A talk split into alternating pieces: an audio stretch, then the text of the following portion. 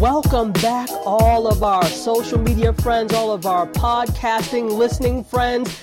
This is another episode of TV Channeling, and we are super excited to be here as per usual. Isn't that right, my lovely or handsome co host? Ah, yes, Tachi. I am so excited to be back for episode 25. Yes, 25. so, what is going on in the world of entertainment news since the last time we told everybody what was up? Wow, no foreplay. So, here we go, right into it. Let's get right to the action. Right to the action. So okay, I uh, okay. Speak. That was probably a terrible way to start because horrible lead. it's a horrible lead in, and uh, uh, that wasn't even intentional. But um, so we've heard all about Mr. Weinstein, have we not? From the Weinstein Company, yes from. Yes. I. Uh, you know what? I thought his name was Weinstein, but it's. I'm sorry, it is like... Weinstein. I, here's you know why I said that because uh, growing up at home, we had a. Uh, an anchor on the local on Eyewitness News, and his name was Irv Weinstein. So I have a tendency to say Weinstein. So it is Weinstein. But you know what? But you know what? With all the stuff that Harvey Weinstein was up to, he doesn't even deserve to have his name pronounced correctly. That's right, Weinstein. Anyway, so so for people that haven't heard, let them know what he's been up to and what the most recent developments are. Oh, he's been up to a lot. So he's actually fired. This is his company now. He and his brother own the Weinstein Company. If you, uh, we just we just talked about this not too long ago with the uh, Kalief Browder story that they produced with Jay Z. There are a lot of other things. So they're doing some important work in terms of uh, uh, productions. So it's it's terrible and a shame that it comes at the expense of all of this. He's been fired after reports of sexual harassment. Fired from the film studio. His own studio now. Fired. So yeah, boo to the Who. Exactly. So this came out. I mean, a lot of people have reported on it, but this uh, expose came out in the New York Times actually in response to reports that he sexually harassed women for decades. Okay, this is not the first time we've heard this type of thing. This seems to be a, a an a recurrent theme and a winding, connecting thread through media. We've seen how many oh, cases have come about. Yeah Oh my God! Well, a there was so many at Fox News, and um, even just recently, like another person was let go of Fox News for this, and so it just seems to be uh, a situation of men in power, um, just pushing the envelope. Um, well, I, that doesn't even sound like a uh, pushing the envelope is an app for basically uh, the kind of things that these guys have been accused of, you know, um, for you know sexual assault bordering on you know rape. Um, so some of these incidences. So it's really disgusting uh, was I was really disappointed in Lisa Bloom, who mm. initially was uh, representing right. him. And the craziest thing about it was, which made no sense. Now I, I, I since found out that she apparently had some kind of project in the works with him uh, and his company. So that was why she was basically sticking with him, uh, uh, at least somewhat.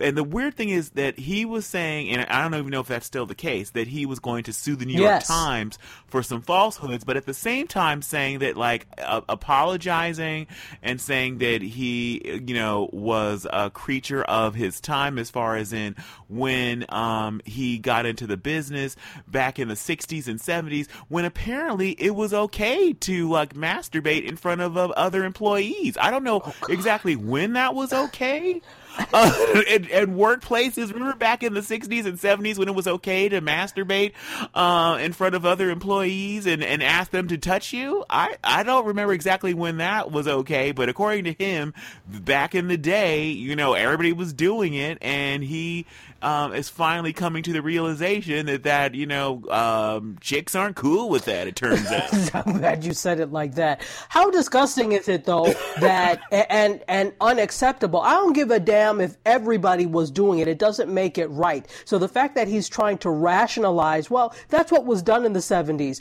Well, that's like saying, um, well, that's what we did during slavery.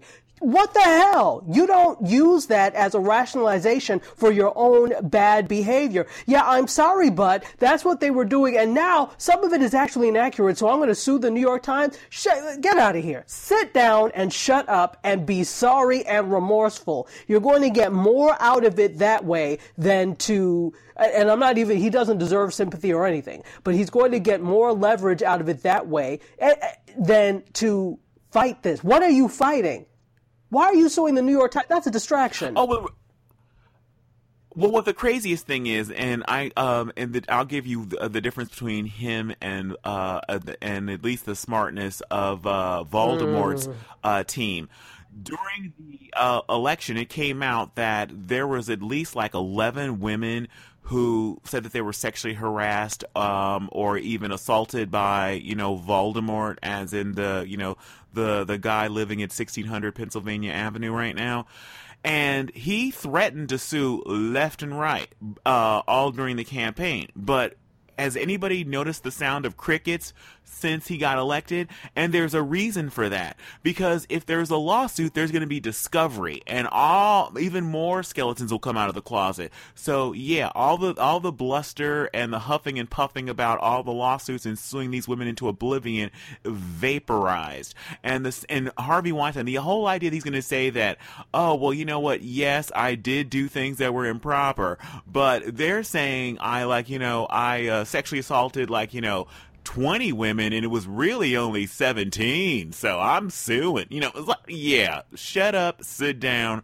It's crazy. And, um, thank thank goodness uh, one high profile woman came uh, forward and then a second one came forward to back her up uh, and those two are Ashley Judd I believe is the initial, uh, mm-hmm. uh, initially the one yes. that came forward, and then Rose McGowan.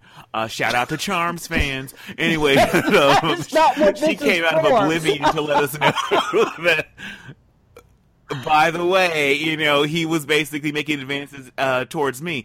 And apparently it was an open secret in Hollywood, whereas uh, a lot of women would be asked to come to hotel meeting, uh, to come to hotels to meet him for discussions about a potential role um, or a project uh, that they'd be writing for or something. And women started basically telling each other to bring uh, friends or escorts with them uh, to said meetings because it's not safe to go by yourself. Yeah, that, that casting couch mentality guy. runs rampant, rampant. Where you know it's a quid pro. How do you say it? Quid pro quo. Quid pro quo. Yeah. And what what's crazy to me about this, if we're going to be just be frank about this, let's just let's get down to it because you know what, I, I'm I'm shocked, but already it's turning into an episode of TV channeling, after, after dark, dark. because well, you know when you have that kind of power and you're basically saying to these women or even men anybody that you're saying like you know what if you have sex with me i'll help out your career if you have that kind of power and money why not just pay a prostitute and not have any fear of lawsuits or ruining your reputation? I mean, I guess maybe because you got able to get away with it for several decades, but it's just like, why not basically just pay uh, for someone to basically, you know, uh, give you, you know, you know, uh, a back rub, but in the front. Ew. Um, I'm trying to say it in the nicest possible way.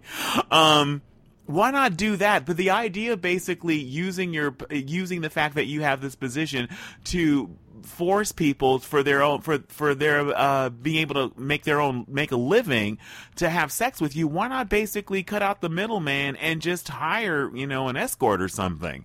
And he has enough money to, to afford the finest escorts that speak several languages and stuff and have uh, you know uh, advanced degrees or just enter the porn industry where none of that is going to matter because the whole industry is just like why wh- I don't understand it's a, it's definitely a power thing but there's something wrong there is something definitely wrong with you if you think it's okay not not only to do this, but also to rationalize it and give yourself reasons why. No. This is in the words of Kendrick Lamar, sit down, be humble. Just shut up and take what comes because you did this. This is all on you. Don't talk to me about the climate of Hollywood at the time, what was done here, what was done there. I don't, I don't give two damns. That we're talking about you, and you should have had enough fine, upright gumption to distance yourself from that. I don't. There's nothing you can say to convince me. And this this is not just him. I'm talking to you, Woody Allen. I'm talking to you, Roman Polanski. I'm talking to all, all y'all who don't know how to control yourselves and seem to have a, a definite lack of control. I'm talking to all of you. I'm okay, yeah. Um, all right. Um, no, I understand why you're on your soapbox, and um, I was going to ask you to make some room for me. Because, I'm down. Get on up, brother. Get on up there. because one of the things that's really bugged me about this whole thing, uh, you mentioned Roman Polanski because it just came out recently, apparently, that there's accusations about him assaulting another young girl. A lot of people made excuses for the uh, first conviction he had of not just raping, but drugging and sexually assaulting and raping. I don't even. Wanna, I feel like sexually assaulting is too. Uh, the the term is too um God, what's the word I'm looking for? It's anyway, it doesn't speak to. Yes, it doesn't. Yeah, we're we're talking about he raped uh, like a 13 year old girl that, of course, he was he was having a meeting with to potentially give her a part, uh, and drugged her with a, cra- a, a quaalude. Anyway. Uh, a lot of people, a lot of uh, actresses, bigger, big actresses and actors worked with this man, even though he isn't even allowed in this country because he basically fled uh, um, because he felt like he got a raw deal. Some people agree that he got a raw deal, but now that there's another accuser saying that similar things happened to her, I wonder if he will still be able to get these big actors that want to work with him because he's such a talented director. I feel like I'm, it's time to start holding these other people accountable. And when it comes back to Harvey Weinstein, what's amazing about him about these his chickens finally coming home to mm-hmm. roost is there was more issues with this man besides decades of sexual harassment. I mean, he's known for having this incredibly volatile temper and just treating his subordinates like absolute trash and being like the world's biggest baby about almost anything with these giant rants that he's known to have. But also, he's known for the most underhanded Oscar campaigns where he would uh, literally do opposition research on the other uh, nominees and the other movies nominated and put out all kinds of different stories. Um, when there's when there's movies based on biopics where they try to tear down the real person or or release information about the the person that the story is based on potentially being anti-Semitic or uh, anti-gay, all, all trying to basically destroy the reputations of like character of the of real people movies are based on to try and hurt the prospects of the movies as well as other underhanded tricks to make sure his movies, you know, uh, got a leg up and ultimately won Oscars. And so between that the temper and the decades of sexual harassment and again another term sexual harassment makes it sound like you're basically winking at underlings versus exposing yourself and trying to rub your penis on them. Uh, so completely different. Apparently, he had like cornered some woman and uh, uh, and you know uh, basically tried to masturbate on her, and she had to force her way to get her get away from him. So sexual harassment. This isn't like you know some kind of you know uh, telling dirty jokes at the at a at a you know a work meeting or something. This is not that that's appropriate appropriate, but this is beyond that. So I want to make it crystal clear. Yeah, no, it it it is crystal clear. Absolutely. I the whole thing. So let let's talk a little bit about what they're you know, what people are saying. Um, Kim Masters from the not the Hollywood Reporter. I think it it's um, Variety.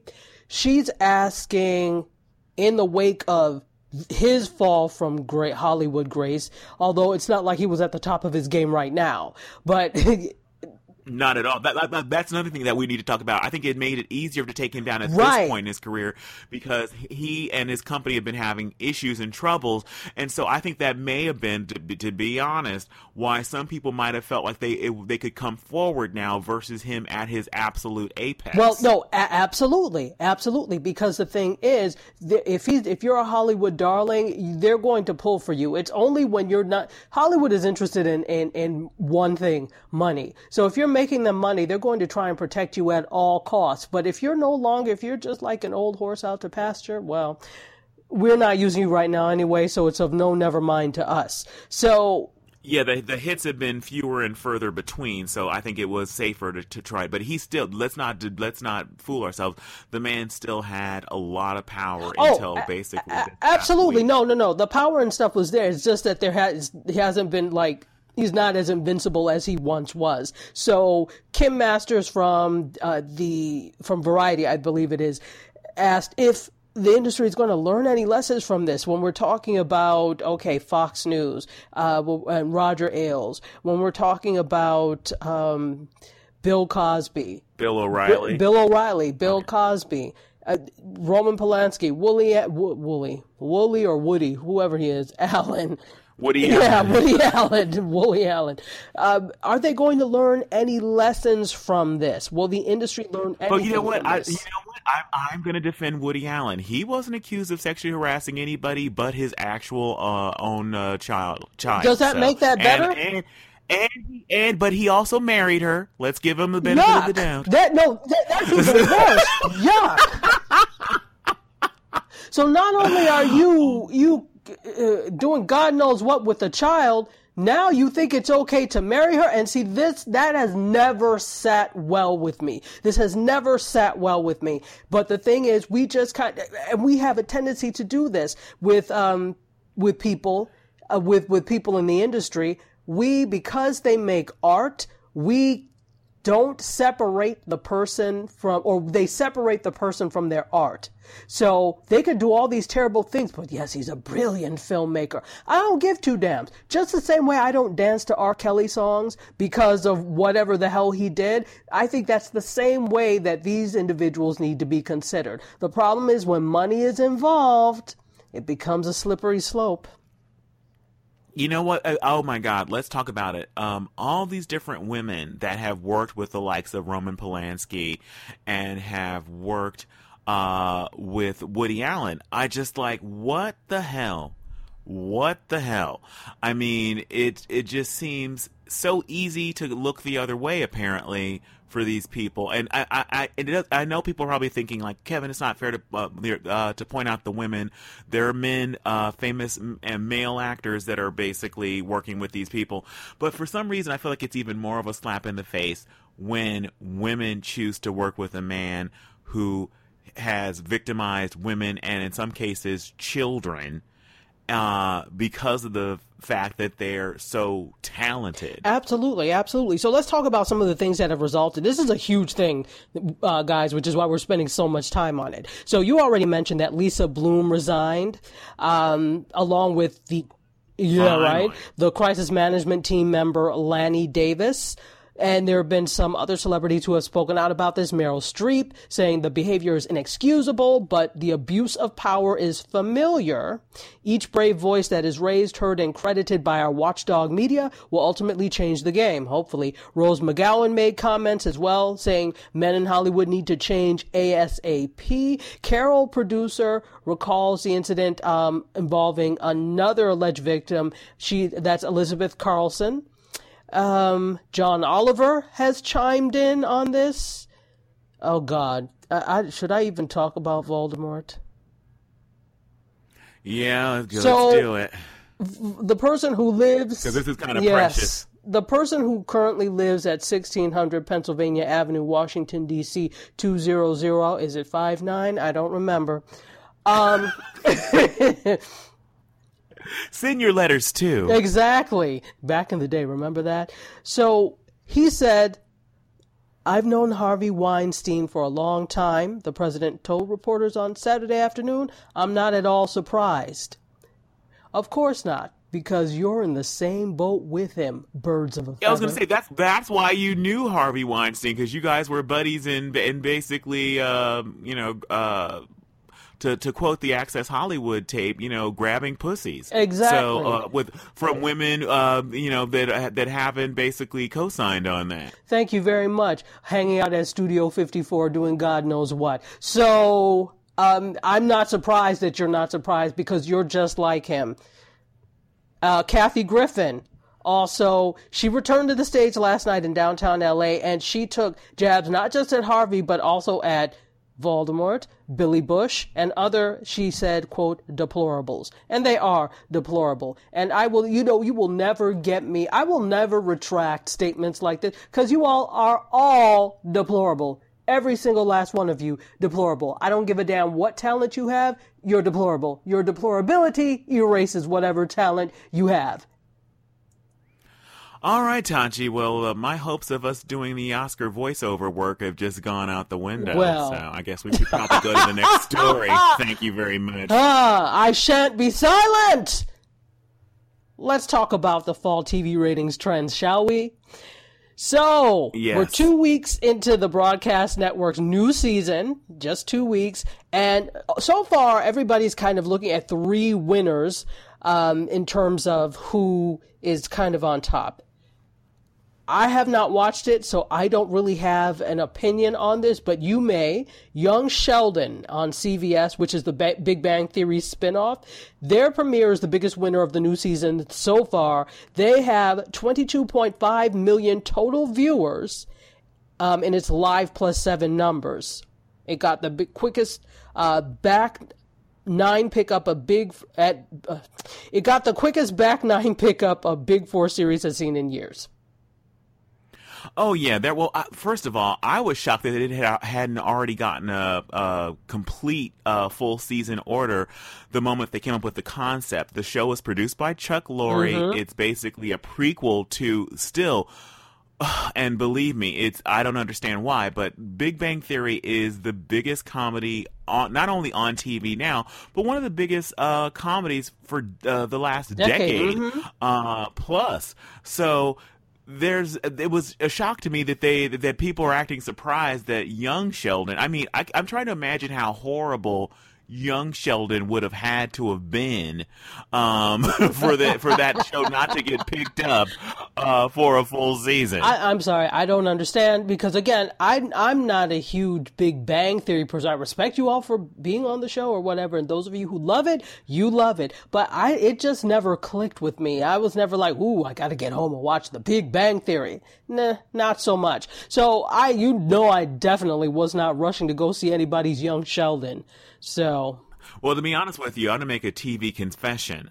I have not been able to sit through an entire episode of The Big Bang Theory once.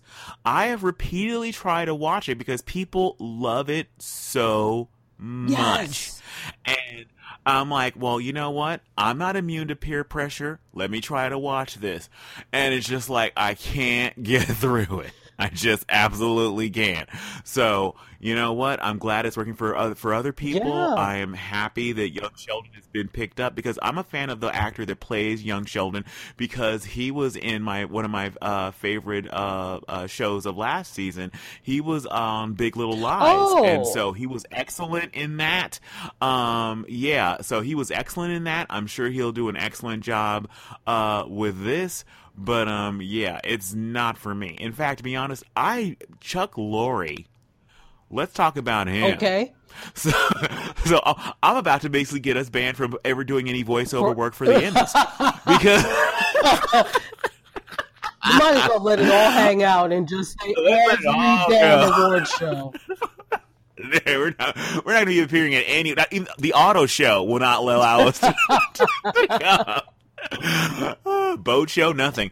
Anyway, I, I I do not understand the the huge success, and there's no denying the success of the shows of Chuck Lorre. So you have shows like The Big Bang Theory, and um, uh, shows like uh, Two and a Half Men. I mean, look at how huge a hit that show was. In fact, that was the last number one show until Big Bang Theory And took we were over. just talking about And, this.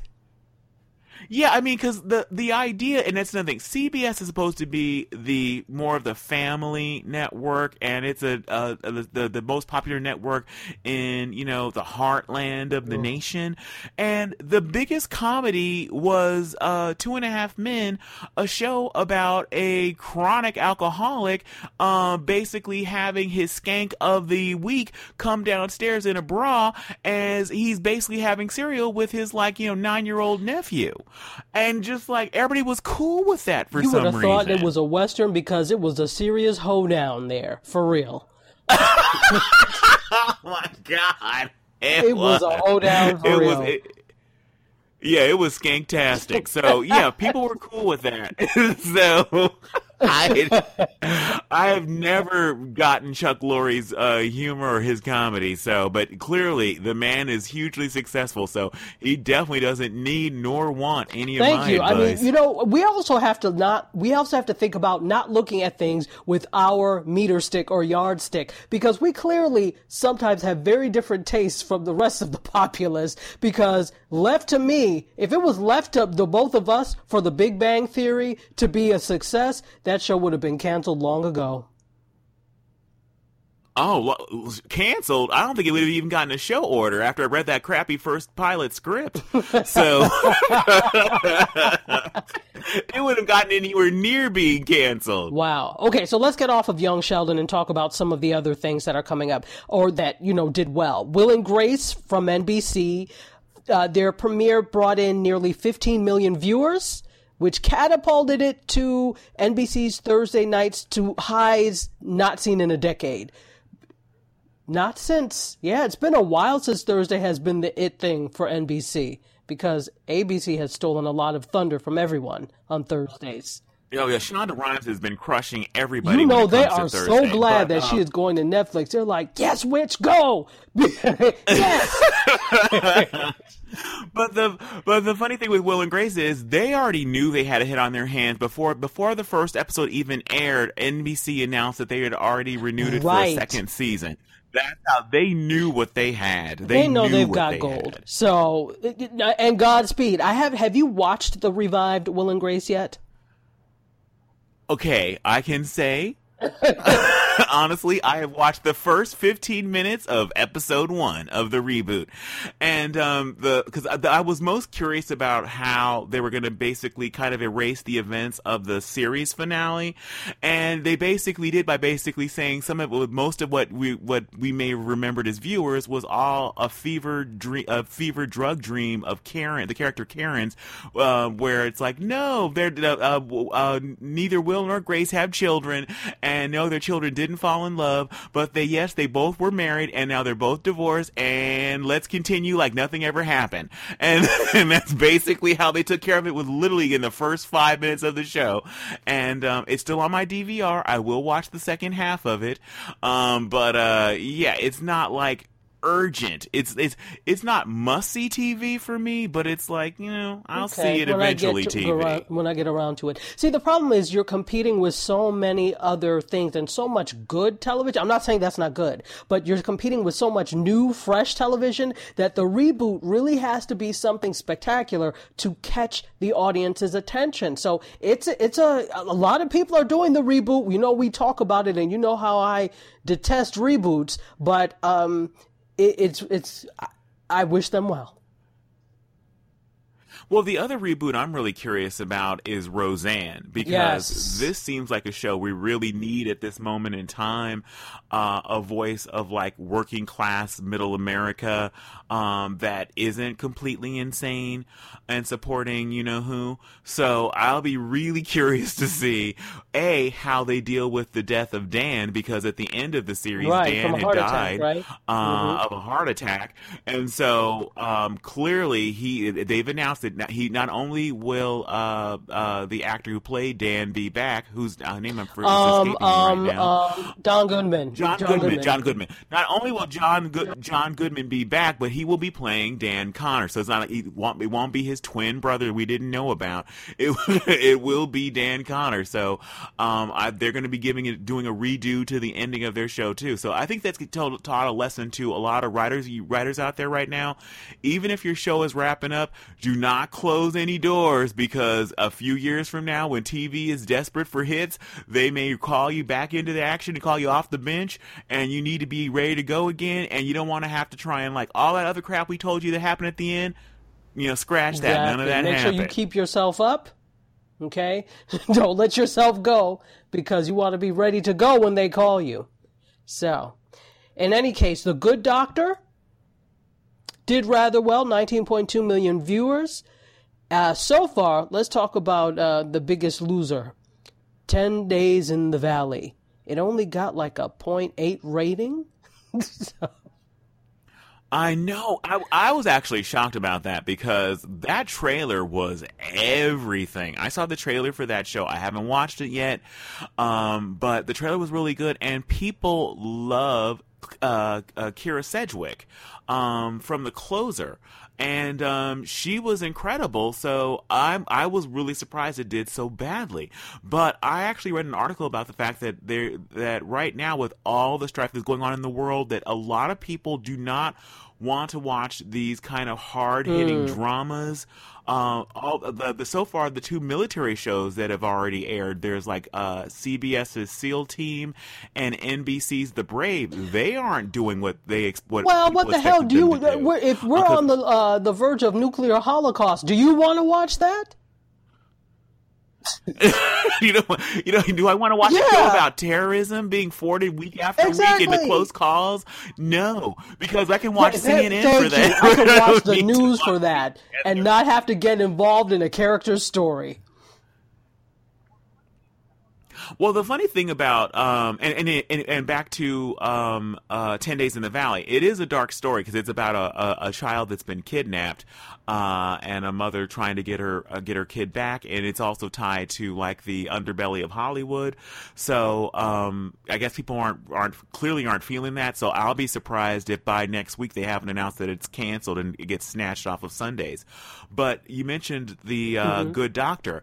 Um, I can't remember the name of the star of the Good Doctor, but um, he was uh, on the show Oh, Bates yes, Motel. okay. and he, yeah, yeah, and he was incredible in that. He played Norman Bates, and so I always have a hard time with when you're on such a when you're on a long running show and you're such a recognizable character and then I need like a season of you to disappear and then come back and reemerge as somebody else because uh you know it just I couldn't even watch the first Good Doctor because I'm thinking like, wait, the last time I saw you, you were like, you know, you were like hacking people up, and now you're an adorable doctor with a, you know, a learning disability or something. So I'm just like, I can't, I can't. I need a little you space know what? It's, it's it's it's very difficult. His name is is it Freddie Highmore?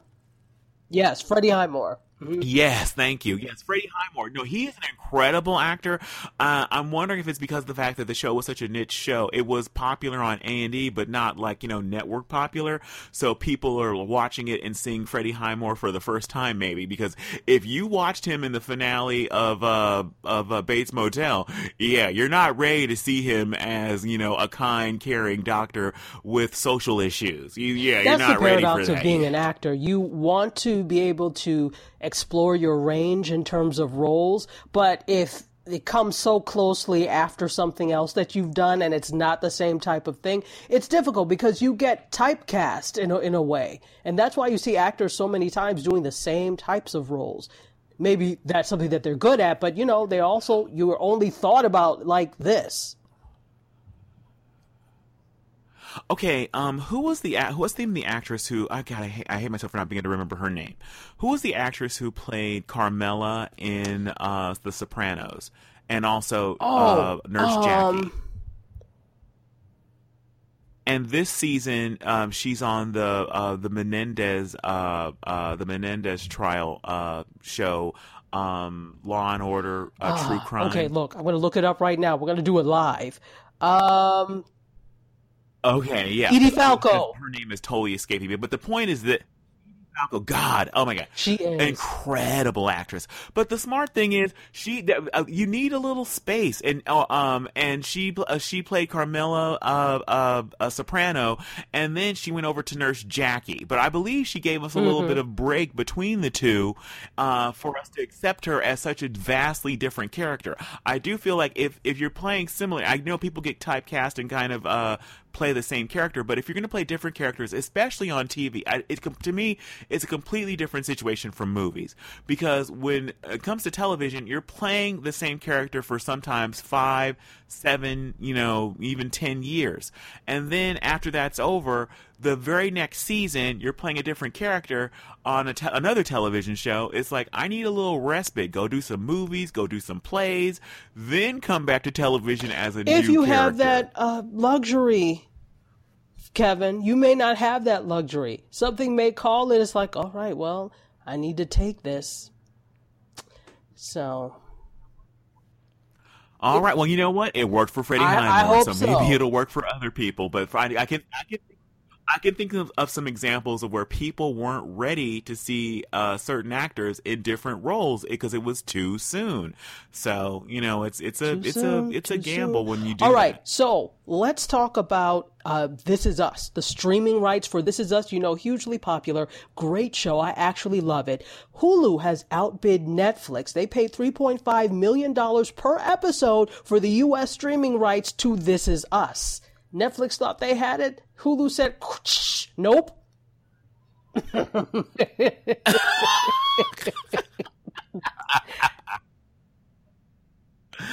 Wow, you know what? Netflix is getting slapped left and right recently. I mean, let's there. It's already been announced that they're uh, they already Mm-hmm. lost like Disney movies uh, because Disney's starting its own uh, its own streaming service.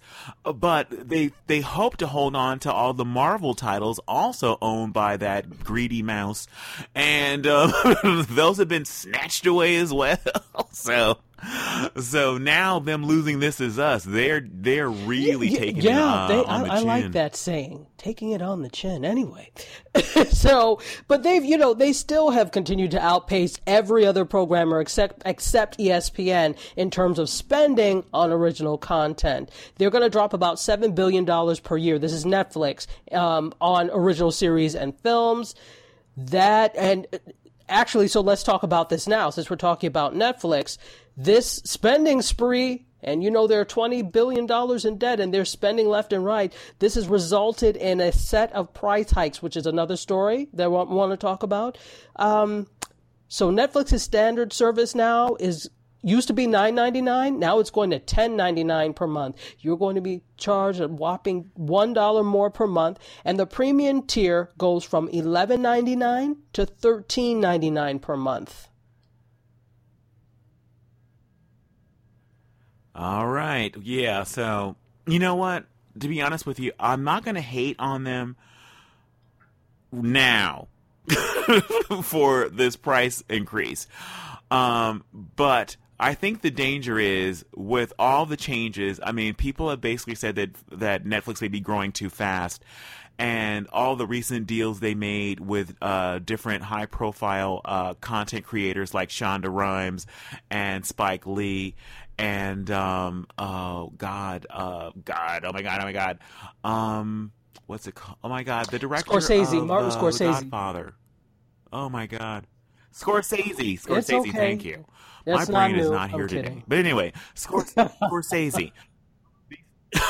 I'm looking for a new co-host, everybody. send yourself Anyway. a stamped letter to but with, the, with, the, with these with these uh with these high profile uh, uh content creators that they've been canceling a lot of their already the, the shows that they already had a lot of viewership with. Now do we know exactly how much viewership? No because netflix refuses to release information about any ratings on any of their shows. And they got they got their hands majorly slapped when fans went you know crazy, all kinds of crazy, when they announced they were canceling super popular Sense 8. And if you, even though we don't have any numbers, the reason why, the reason why we knew Sense 8 was popular is because the internet exploded upon that, uh, that announcement that they were ending the show. And they started all kinds of threats of boycotts and started Facebook pages and stuff and GoFundMe pages. And finally, uh, Netflix sort of acquiesced and announced that they were going to do a two hour wrap up movie. So, so one thing I need to, you to do, uh, Facebook, no matter with any of your, uh, not Facebook, I need you to do Netflix on any of your series that you that you bring to an end, even if they've had one season, because the fact that we're paying uh, for this, like you canceled mm-hmm. an incredible show, Gypsy. Um, that was a really great show. We actually reviewed it here. Um, you need to give us wrap up movies or at least a wrap up episode for all these shows that get shown the door because people are actually watching these things. And the crazy thing is, it actually benefits you because all these shows eventually get resold on different platforms. They end up becoming parts of Blu ray sets or they end up being sold into syndication. And if you actually have a beginning, middle, and end, it makes the show more attractive for resale. So if you're not going to give us a two hour wrap up movie for Gypsy, give us a final hour that basically wraps that story up. I'm still stuck on the fact that people were starting GoFundMe pages for Sense 8 when there are other problems in the world and this is a multi billion dollar producer of content and you need to help them, I'm sorry.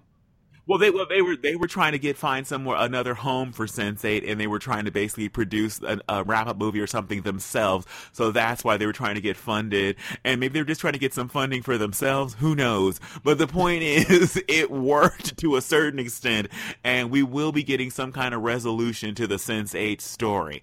But I'm saying that Netflix, if they don't want to alienate uh, their customers even more, they're already raising prices. I mean, I'm cool with this dollar increase if it stays a dollar increase for the next few years. But if we start getting a every every year, every six months, you're raising it a dollar here, a nickel there. Um, you know what? People have already cut the cord once. People are going. to There's a lot of other streaming services and other options out there. Soon, people are going to be uh, basically uh, uh, paying for the Disney uh, streaming service. Yeah, Netflix, as big as you are, you can be taken down. So, so you know, be careful. Be careful. That's the bigger they say. are, the harder they fall. okay, so just a couple of more stories because I know we got to get to the main event. Grey's Anatomy is going to have, you know, this is season 14. So they're going to have a new set of interns. If for those of you that are still watching Grey's, yeah, there are going to be some new roles and recurring roles for season 14. Uh, there's six of them, six of them. So Rushi Kota is going to play Vic. Um, I don't know. Oh, he was on the uh, CBS's The Extant with Halle Berry, as well as guest starred on Freeform's Famous in Love. Jaicy Elliot is going to play Taryn, and this is her debut. Alex Blue Davis portrays Casey, and he's been seen before on NCIS, NCIS LA, Two Broke Girls, and he's the composer for the web series Bloomers. Okay, that's interesting. Jeanine Mason plays Sam. She starred as Merav in ABC's biblical drama of Kings and Prophets last year. Sophia Taylor Ali will play Dahlia, and she's appeared in movies like Richard Linklater's Everybody Wants Some and Blumhouse's upcoming Truth or Dare. So, um, very interesting. We're going to get some new cast members in recurring roles on Grey's Anatomy. Yeah, I think us. I think actually some of those uh, characters have already yeah, yeah, yeah, been introduced mm-hmm, in mm-hmm. Uh, episode episode two of uh, the season so far, and I got to give it up up to you, Shonda Rhimes. Even though your focus is now going to be on Netflix, this show, I have to admit, it really has legs, and um, dare I say, killing off Doctor McDreamy really re-energized Grey's Anatomy, and it is really good right it now. It really is good because I had stopped watching it for a while, not because I was really disenchanted, but just because I was like, meh. But you know, you turn on the television because you're getting ready for Scandal or whatever, and so Grey's Anatomy is on. So I actually have started getting back into Grey's because of you know the influx of fresh new characters and yeah, McDreamy, McSteamy, McBeamy being gone helps. It it does help. Okay, so did you like the show Psych? I never watched Psych. Oh, Psych was kind of hilarious. I enjoyed it. So Psych is going to get a movie. It's coming to the USA Network Thursday, December seventh. A lot of people loved Psych. It was like a, a, like a cult favorite as well as kind of a wider favorite. So they were on for a long time. I want to say they were on for like were they on for like seven seasons, or was it? Uh, at least I'd say at least five or six. That show was on for a while. It was pretty ubiquitous on uh, USA. Right, right. So James Roday and Dule Hill starred in it, um, and they were basically like supposed to be psychic, but they really weren't, which is why it was so funny. So uh, they're doing a movie. So it's going to be, again, Psych the Movie, Thursday, December 7th on the USA Network. And speaking of movies, we talked about this before. One of my favorite cartoons is Bob's Burgers. I'm a Simpsons fan, I'm a Simpsons stand, and a Bob's Burgers stand. And they are going to have a Bob's Burgers movie set for 2020 from 20th Century Fox. And it's, it's supposed to be the the release date is actually July 20th, sorry, July 17th, 2020. Why wouldn't they just do July or maybe the 17th is a Friday. Anyway, so the series is coming off of an Emmy win this year for Outstanding anim- anim- Animated Series, and they took home the same honor in 2014. So I'm excited. Well, what you're basically saying is they're supersizing Bob's Burger? Yes! The order is ready. Pick it up. yeah, no, I am a huge fan of Bob's Burger too. I can't wait for this. And you know what? If they could actually make a Simpsons movie, which completely blew my mind because you think that they told every possible story they could tell over 20 plus years, but they managed to. So Bob's Burger is, uh, is a babe in the woods compared, uh, to Sim- The Simpsons with like only being on, like, how long has Bob's Burgers been on? About seven uh, years? 2011. Mm-hmm. So this is actually season six for them? Six. Yeah, so season six seasons. So yeah, they definitely have a lot of a lot more stories to tell, and um, I can't wait for that movie. So um, make it happen, folks. Make it happen, make it happen. And our last story, I just have to get this out. We everybody was really surprised by Jerrod Carmichael leaving the Carmichael show. Uh, this this was what season three for them, or going to be season three, something to that effect. Effect. And yeah, so they it, wrapped it up. So no more uh, Carmichael show. But Jerrod Carmichael has inked an overall deal with 20th Century Fox TV. Of course, the show came to an abrupt end, but he has not.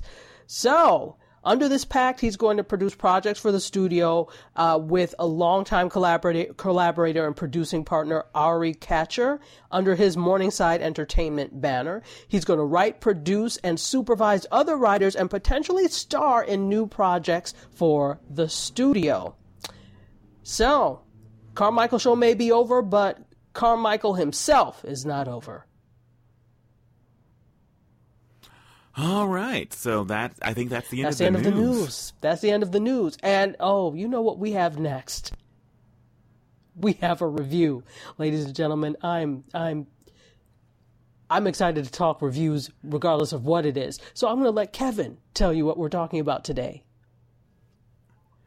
All right, we're reviewing the new Fox uh, comedy Ghosted, and it stars uh, Craig Robinson and uh, from The Office and Adam Scott from Parks and Rec. So let's talk a little bit about it. So, uh, former missing person detective Leroy Wright is a skeptic who doesn't believe aliens exist. Unlike true believer Max Jennifer, who is convinced his wife was abducted by aliens. After they're both kidnapped by the Bureau Underground, a secret government organization investigating uh, paranormal cases, Leroy and Max get a science not so fiction offer they can't refuse. so, Tachi, what did you think of Fox's? yeah, the way an offer they can't refuse. I love it. I love it. Did I ever tell you I love the way you do things? If I haven't, I'm telling you now. Aww you know what? Uh, the search for another co-host and is now officially ended. So yeah, you don't need you don't need to mail in those uh, eight by ten. That's glossies. what I was after. Okay, go ahead. I'm sorry. All right, so what did you think of Ghosted? We oh, and like and like all uh, our reviews, we always watch at least two episodes of every show we review, and this is no different. We watched the first two episodes of Ghosted. Yes, we did. Okay, so I need to start with this precursor. I think that during the course of doing this show with my wonderful co-host Kevin No Malone, Kevin, um, I have become, we've become so used to, we've done some network, but we've done an awful lot of cable shows too. And we've done an awful lot of over the top like Amazon and Netflix. And it's good because you want to mix it up. But in doing the over the top stuff and in doing the cable stuff, you see the amount of latitude and freedom they have in terms of production, not necessarily just budget, but in terms of what they're able to say, where they're able to take stories, how they're able to develop characters, much more so than you can with a network half hour show.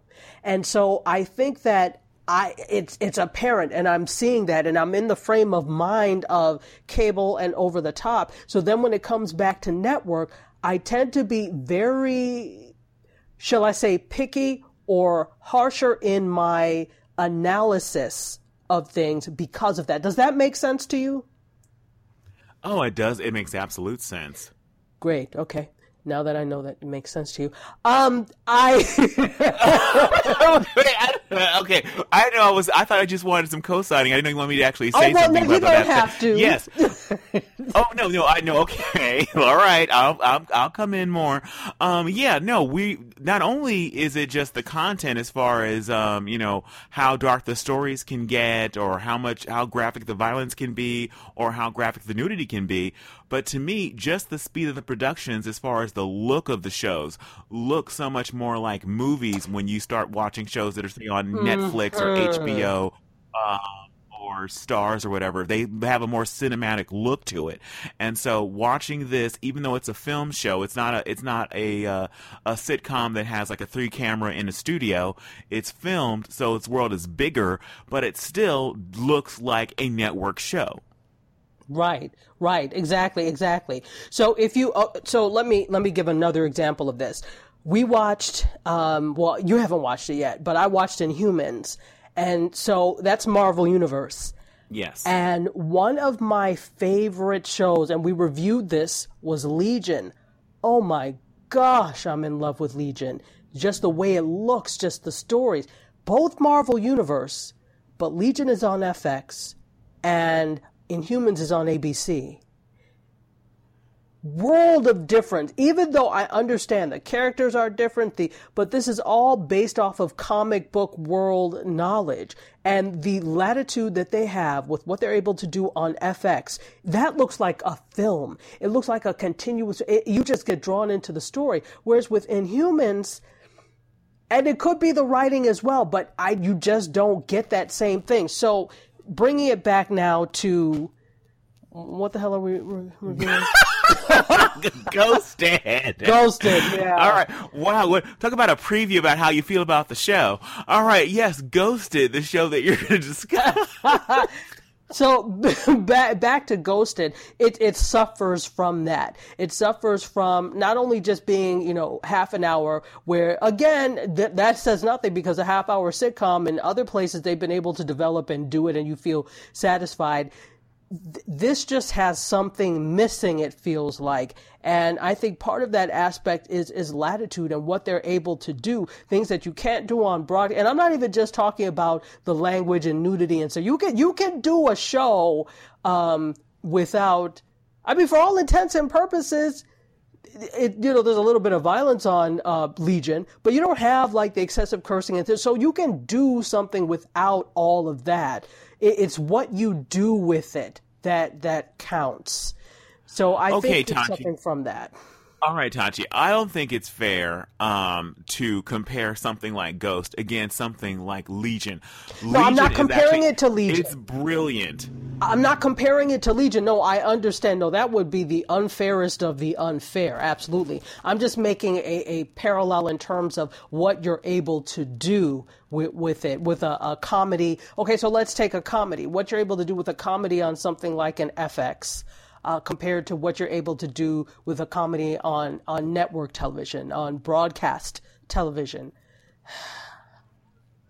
All right. Well, let me. Okay, let's try and hone this in a little bit. So, what did you think of the chemistry between Craig Robinson and Adam Scott? Um, and again, their characters' uh, names are Leroy. Can you guess which one of them is named Leroy? Uh, the and then one? Max. So. Maybe. So, um, and, and so, what do you think of their chemistry? What I will say about the show, what I actually liked, was how quickly the show gets to business because the show basically shows us like literally a minute of each of their lives before they end up uh, getting uh, you know embroiled in the situation that the show is about. Um, you see um, Craig Robinson, who used to be a uh, uh, work for LAPD, he um, due to some circumstances we quite we don't know in the outset of the show, um, he is now a mall cop. And then we then they, they quickly cut over to um, Max um, uh, Jennifer, who uh, used to be a uh, uh, like a Harvard professor, and now he's working um, as a clerk in a bookstore.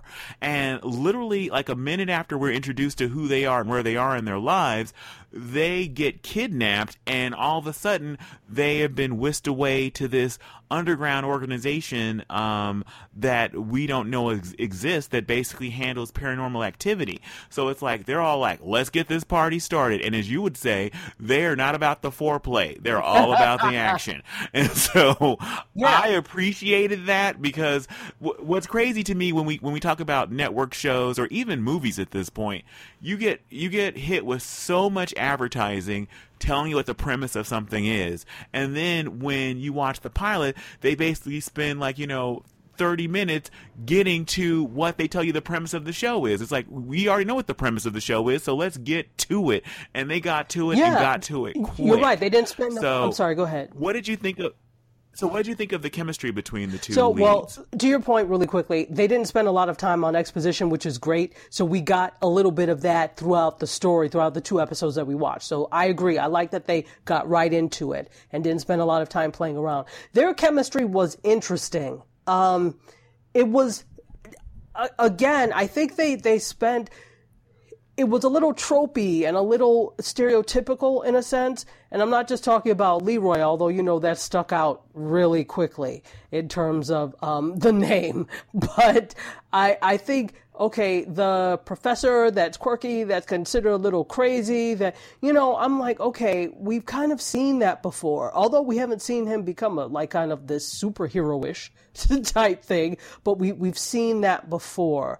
Um, but you know what? You know what? It's funny that you say that because my my thought was this would have been a lot more interesting if they had flipped yes. roles. Yes. If they if they had made yeah if they had made Craig Robinson's character a scientist who was basically debunked because he was saying that supernatural stuff has happened and he believes his wife was abducted by space aliens and then you had um you had uh, Adam Scott playing a uh, you know disgraced LAPD cop that would have been a much more interesting kind of take on things uh, but it may speak to the fact about the limitations of what these two actors, or I will say one of them, um, I, I don't, I don't, I'm not hating on Craig Robinson, but Craig Robinson is always Craig Robinson. So maybe that would be too heavy a lift to have him be have him That's, playing a scientist. It could be. I don't um, know. He is not um, a, a um, uh, what's the name?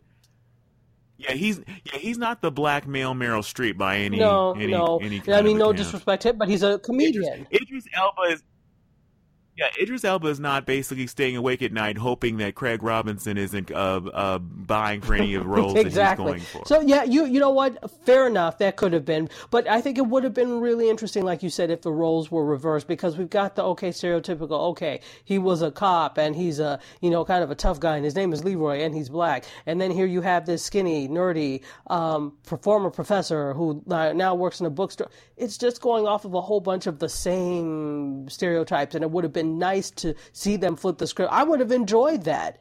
I would have enjoyed seeing him Yeah, I think it would have it would have been a much more interesting uh, pairing had they done that.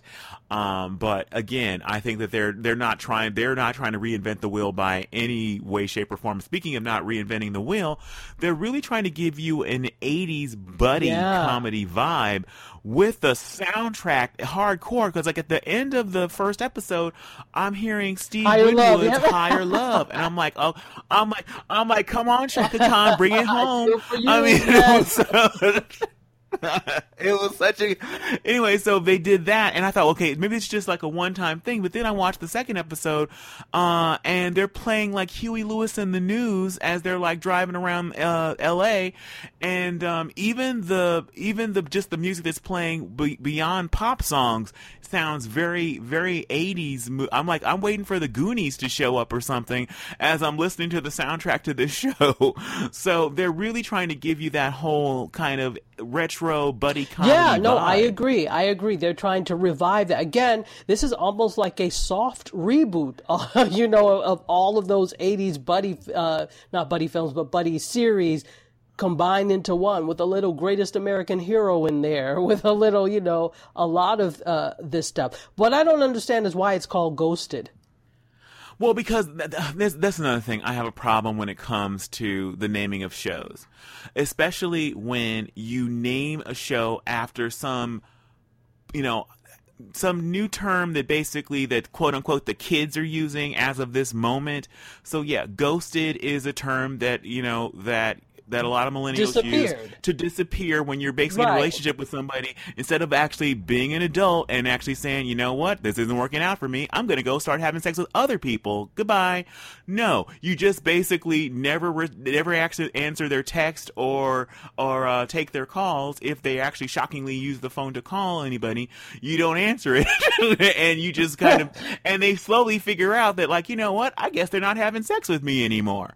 So because of that term being like a kind of a, a cool slash cute term right now, they chose it for the title of the show. But you're right, it's a stupid. It would make more sense if it was basically a new version of the Ghostbusters called Ghosted, but it's not. It's basically an X Files uh, kind of. It's a comedy version of X Files, and so there's not just ghost. There's there's in fact we haven't even seen any ghost yet. There's just there's like aliens and supernatural things, and I'm sure eventually there'll be a ghost story. But the show should not be called Ghosted. But to be honest with you, I don't think they're going to have a problem with the title much longer. So we'll have to wait. I mean, well, because here's the thing: you are basing it off of this is not okay. Their nomenclature is off as well because people that are younger say ghosted. You know, even if you know what it means, it's people that are younger that usually say ghosted. That's not the target demographic for this show. First of all, the people who say ghosted are not the demographic of people who watch Fox on linear television. Or Well, maybe they're the thinking app. if they if they use their one of their terms that they'll be like beguiled by ghosted. I'm a millennial. That that they're talking that that show speaks to me, even No. though it's starring you know guys in their 40s and late 30s. No. Um, so No, it's a pipe dream. No. no, I don't understand. All right. Um, I will say one thing. Like I have a, a favorite uh, uh, quote from the show. Um, well, what there was a there was a, a cute part where um, after they've had their first like adventure together. Um, uh, let's see. Max's character says, uh, uh, "That's um." uh, Adam Scott um, says uh, to um, Leroy that ba- basically this is he thinks this is the most exciting li- uh, week of his life, and Leroy says mine was my first week, uh, the first week of summer my senior year.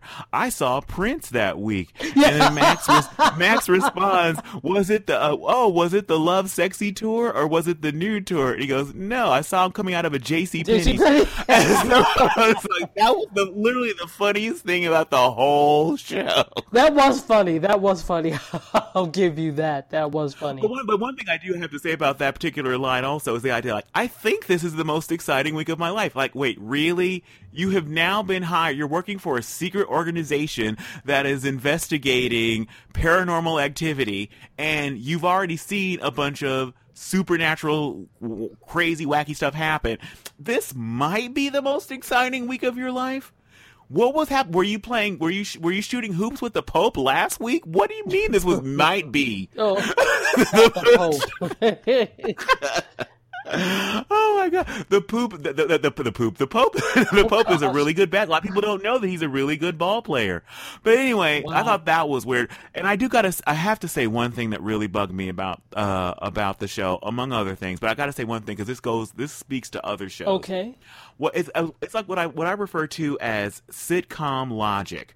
In episode two, Craig Robinson, uh, or AKA Leroy, um, is uh, going to take uh, his former partner's son out trick or treating, and when he and Max Adam Scott are in the car with the kid and like saying, "Well, where we're going to go trick or treating," the kid's all like, "Oh, you know what? Actually, I want to go to this party, um, and you can just drop me off there, but my mother." uh, doesn't want me to go to the party. Yeah. That's why I asked you to take me trick or treating. And so then uh, Leroy gets a call from the agency saying we need you to investigate some paranormal activity going on at the warehouse, you know, uh, down by uh, the wharf, and uh, there's been some sighting of some cat-like creature with glowing eyes. And so he's like, I'm not taking you to this party because your mother doesn't want you to go. But what I will do is take you uh, where there's been some uh, uh, sighting of a supernatural creature, and I want you to wait in the car while I investigate. and so, like, wait a minute. As a uh, as a non-parent, uh, if, if if I was watching your nephew or niece Tachi, and it's like now now Tachi said you can't go to a party, but I do have to investigate, do a dangerous investigation. I think Tachi might be less mad if I drop you off at the party you're not supposed to go to, versus take you on this dangerous investigation. Thank you. Right? Yeah, so that just bugged me that just, that that but that, but that's the kind of things that people do in sitcoms. They just things that nobody in their right mind would possibly think was cool. And it would even make it would I would even have a less of a problem with it is if if uh um Adam Scott's character said, "You know what? We're ba- we're basically going to do an uh you know, we're looking for a supernatural creature. Should we maybe drop this kid off even back at his own house?" That's another option. We don't we don't we don't have to take him to the party, but we can take him back to his actual house versus taking him on a dangerous investigation where all all things are gonna you know all hell is gonna break loose and this kid's life will be in mortal Oh danger. yeah, but where's the story in that? Then he won't get bitten by the cat. And and but and, and here's the thing: was it or was it not clear that there was some supernatural cat with glowing eyes? Yes. Yeah, exactly. So that's another thing. So when and that's an, and that, oh, okay, the more uh, sitcom logic. So when when they tell the kid to wait in the car and they go out to investigate, all of a sudden the kid appears and they're all like, "What are you doing? I told you wait in the car." And the kid's like, "I saw this cat Yes. over here. Let me get let me get him." And, and so Craig Robinson's like, "Oh, okay." It's like, "Wait a minute, aren't we here to investigate a paranormal Exactly. cat?" Just like what? Ugh. So yeah, I, I I wanted to basically slap the I wanted to slap Craig Robinson. I wanted to scrap the writer of that particular episode. So it's it just ugh. anyway. I think we're at the point where we can we can we can safely ask the question that I love to ask each and every week, Tachi. So when it comes to Fox's Ghosted, are you going to keep watching or are you going to Change, change cha- the change it, change it, change, change the damn channel. Change, change, change. change the damn channel. I can't with and you know I did try again I tried to let go I, I did this wonderful soliloquy to kind of explain where my thinking was coming from but just on the basic level it, it there's so many holes in the story I'm not I'm not like laughing the I didn't laugh except for the time when he was talking about Prince that was it so and the purpose of a situation comedy is to bring some comedy mm. Yeah, and the fact that basically after watching two episodes, I could I could come up with one funny quote that that that does not bode well. And you know what? I am a fan of Adam Scott's, and I was looking forward to what he was going to be doing after Parks and Rec, which which was one of my mm-hmm. favorite shows. But writing, So- writing, if you don't have bomb writers or good writers on these, in fact, okay, so this the pilot was written by Tom Gormican and Steve Etten. I don't know if you know them. And then Blake McCormick wrote the second one. Ah, Not that I know them and not that I know every writer, but writers have a lot to do with how well things go off. The actors can only work with the script that they have.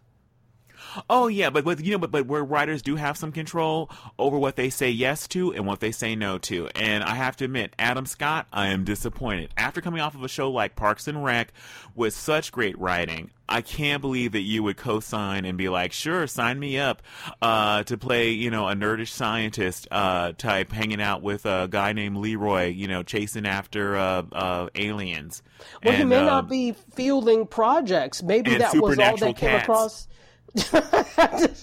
that damn supernatural cat. Maybe, maybe that was all that came across his desk. Maybe that you, we have to understand the the struggle is real when it comes to that. So Parks and Rec has you know been you know what? But that, that, that you know what? That's when that's when it's time to start doing some stage plays. That's time to start working on your own scripts or your own projects. That's when it's time to basically go to Sundance and talk to some uh, indie producers and get yourself into some indie films. There's other options than chasing supernatural cats, Tachi. So, um, so can I ask you a question? Because I'm so dying to know what you think. Oh, because the, the mystery goes deep with this. But go ahead and ask me. Yeah, because I can't even imagine what the answer will be, Kevin when it comes yes, to Ghosted, will you keep watching or are you going to change the channel? You know what? When it comes to Ghosted, much like uh, much like much like penis pics on Snapchat, I am disappearing. I have, I have no interest. that was really uh, TV channeling after dark. After dark.